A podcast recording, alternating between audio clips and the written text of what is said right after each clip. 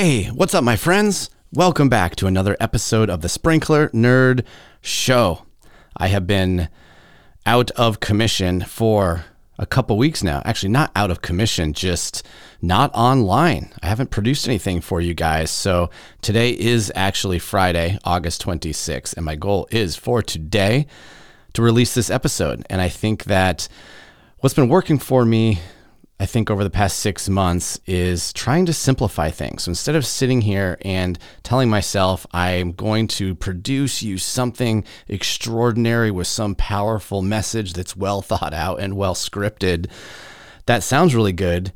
But then I sometimes don't know how to make that happen, or I don't have the time to sit down and figure all that out or find a guest. So, what I'm doing today is just going to share something that was on my mind, a couple of experiences I've had recently, and some thoughts I have about being persistent as well as looking for alternative options.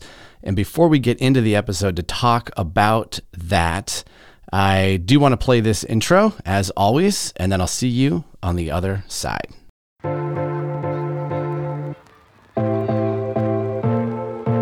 If you are an irrigation professional, old or new, who designs, installs, or maintains high end residential, commercial, or municipal properties, and you want to use technology to improve your business to get a leg up on your competition, even if you're an old school irrigator from the days of hydraulic systems, this show is for you. Okay, cool. So before I get into being persistent and looking for alternative options, I want to just share a couple things that I've been up to recently. So let's start with number one. My best friend and fellow sprinkler nerd, Mr. Paul Bassett. He's going to have to text me when he hears this episode. That way I know he's listening to the podcast. But you guys have heard him on the podcast before. He is a, let's call him an irrigation entrepreneur, a trailblazer. And in any case, he was the guy that introduced me to the irrigation industry 20 years ago at Chapel Valley Landscape Company. If you want to know his story, you can refer to a previous episode that we talk about Paul uh, you know, starting in the trenches and working his way up to the top of the industry. So, anyway, Paul got married this past uh, two weeks ago in Annapolis, Maryland. And myself, Paul, and a couple other guys chartered a catamaran out on the Chesapeake Bay, had an awesome time.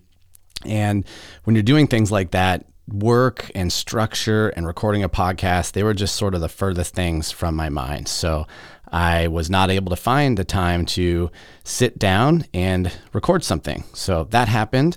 And then last week, I actually drove my son, Drew.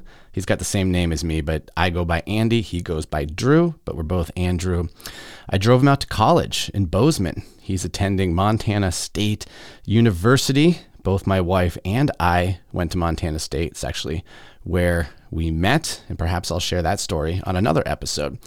And what's really interesting about dropping Drew off at college is that I'm ready for him to go. I have no sort of um, soft feelings for missing him, even though that sounds odd. I just think that as he's grown up and became independent, learned to drive, learned to fend for himself, that as a parent, you start to do a little bit less and less, almost to the point where now you're just kind of hanging out passing in the dark, sitting down for dinner, but I didn't really, I wasn't really doing anything specific for him other than just perhaps being a good role model.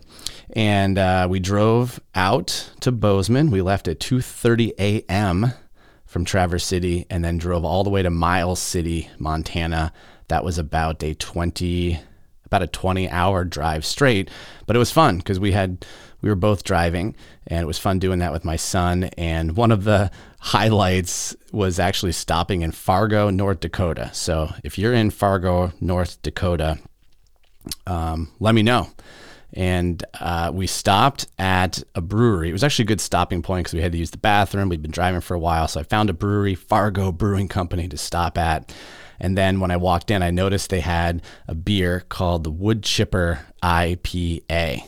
And if you've ever seen the movie Fargo, you know about the wood chipper. So I had to have myself a Fargo Brewing Company wood chipper IPA. Uh, and then my son took over driving, and that only that one beer. I just had that one beer, but man, it uh, it put me right to sleep, which was a fantastic place to be while we're driving across the country and I could let my son drive. So uh, when we got to Bozeman, it um, he moved in. It only took a couple hours, super easy. And then he was basically there on his own, doing his thing. And then my wife and I and my youngest daughter, uh, they both flew to Bozeman, met us. And then we just kind of had a mini vacation. So we hiked, we did a couple different hikes, we ate lots of good food, drank lots of good cocktails. And my wife, when I went back to the Rockin' R Bar, so if you are in Bozeman and you're listening to this, or if you've been to Bozeman, my wife and I had our first date at the Rockin' R Bar. I'll probably have to share this story another time, but it's no longer the same Rockin' R Bar, but we were able to sit at the same bar in the same geographic location, just wasn't the exact same bar. A lot of great memories came back, and I think that dropping my son off at college, that was the highlight was just seeing him sort of following on our footsteps uh, although he is creating his own path just just seeing him sort of standing in my shoes where I was, you know, 20 ish years ago. So, anyway, that's what's been keep keeping me occupied these last few weeks. I've been here. I just haven't been here. Been thinking about you guys, been thinking about what I could record for the podcast. And a couple experiences recently have reminded me to be persistent. And when I say be persistent, I mean that in the best way possible and to look for alternatives. And when I say look for alternatives, that's for yourself and for your customers, okay? Because at the end of the day, nobody is going to care as much as you. I'll say that again. Nobody is going to care as much as you, no matter what it is. If you care, there's no one that will care as much as you because it's you that cares. And if you really care, you will find what it is that you are seeking, no matter how large or how small it is. And I'm going to give you two examples that are actually sort of very small examples, and they're real world, and it makes me question makes me question customer service today. So the first example I want to give you is an experience at a box store. I'm not going to give you the name because it doesn't really matter, but you can pick one: orange, blue, red, green, whatever it is. It was a box store, and I did an order online pickup in the store. And for those technical nerds out there, that's called BOPIS a BOPIS order buy online, pick up in the store. So I get there. Well, first of all, I hadn't had a notification. And for me, when I order something online, I pick up in the store, I want to be picking it up within, you know, a four hour window. I didn't hear anything. I showed up at the store and they said, Yeah, I'm sorry, sir, we don't have that available. I said, All right. Well, I saw on your website that you had 26 units available. And they said, I know I know it. Uh, we just we don't have that available. The system is wrong. And so I asked then again. Okay, could these be any place else in the store? Your online says you have 26. Sometimes the data doesn't lie. If you only had one, I could see that you'd be out of stock, but you know, it shows you have 26 here. And they said, "No, sir, this is the only bin of these items in our store." And I'm like, "Okay, should I trust that information? Do I trust this person at the box store who doesn't have necessarily my best interest in mind because I care more than they do. I want to find this item. I think there's 26 of these. So I said, All right, thanks, appreciate it. But I didn't walk out of the store. I kept going, I kept looking. These have to be somewhere. So after about 10 minutes of wandering around the store looking for other places that I think this item could be, I finally found it.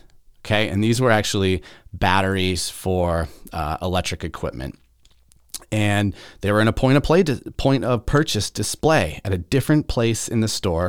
It was actually near one of the registers, but that point of purchase display for some reason wasn't integrated into their computer system. So it was almost like inventory that they had, but there was no bin location for it.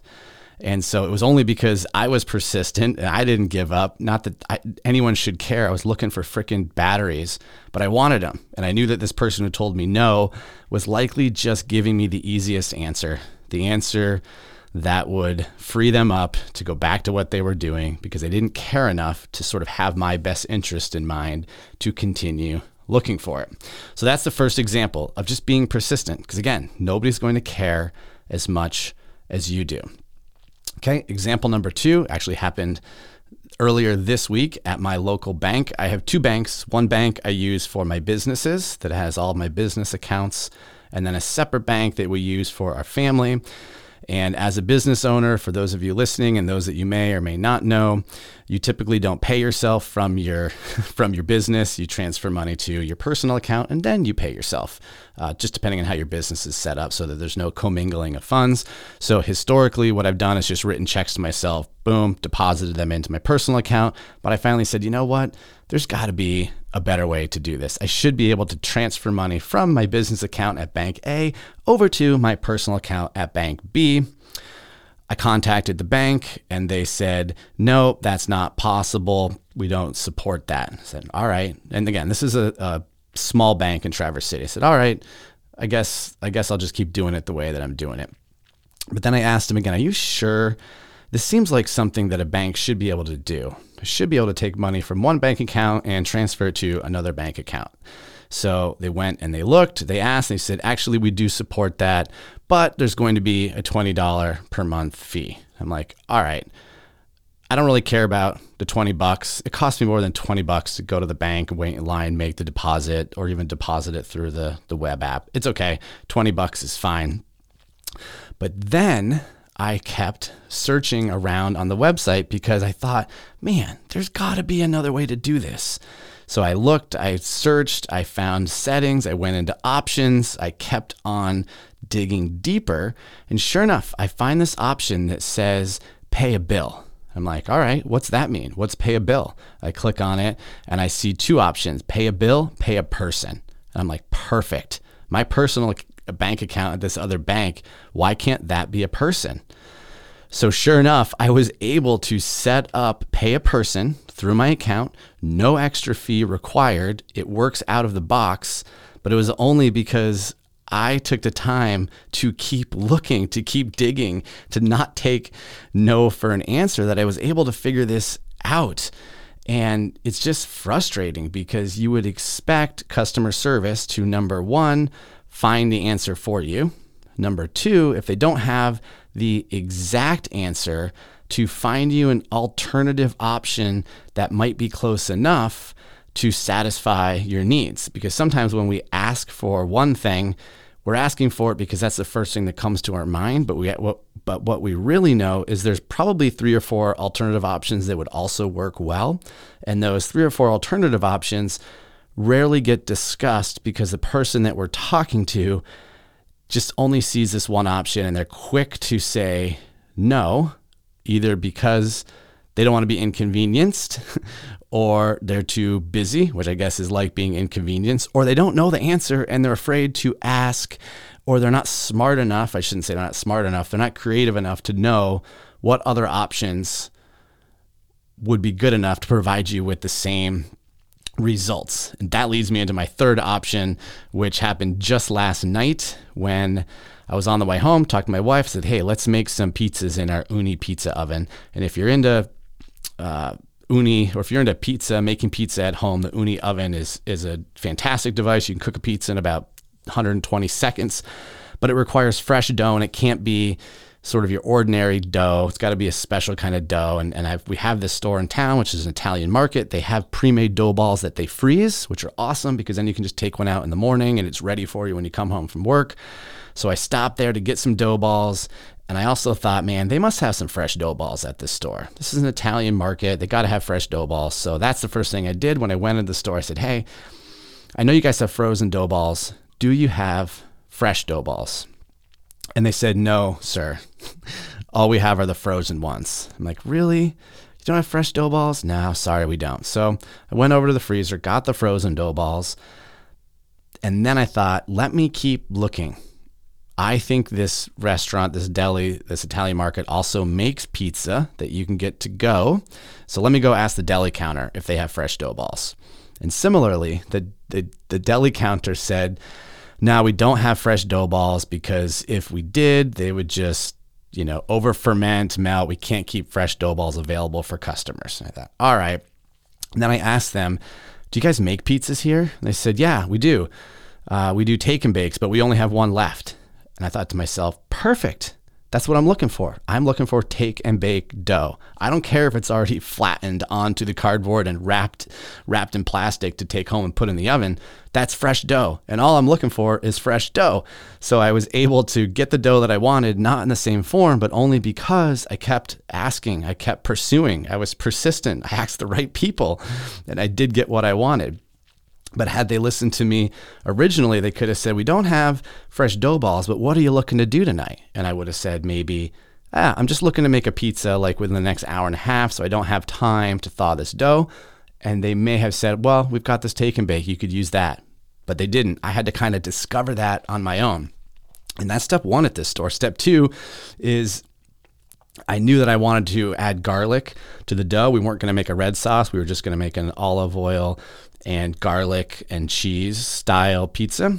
And I didn't have any fresh garlic. I didn't want to make another stop. So I asked him, "Do you guys have any fresh garlic?"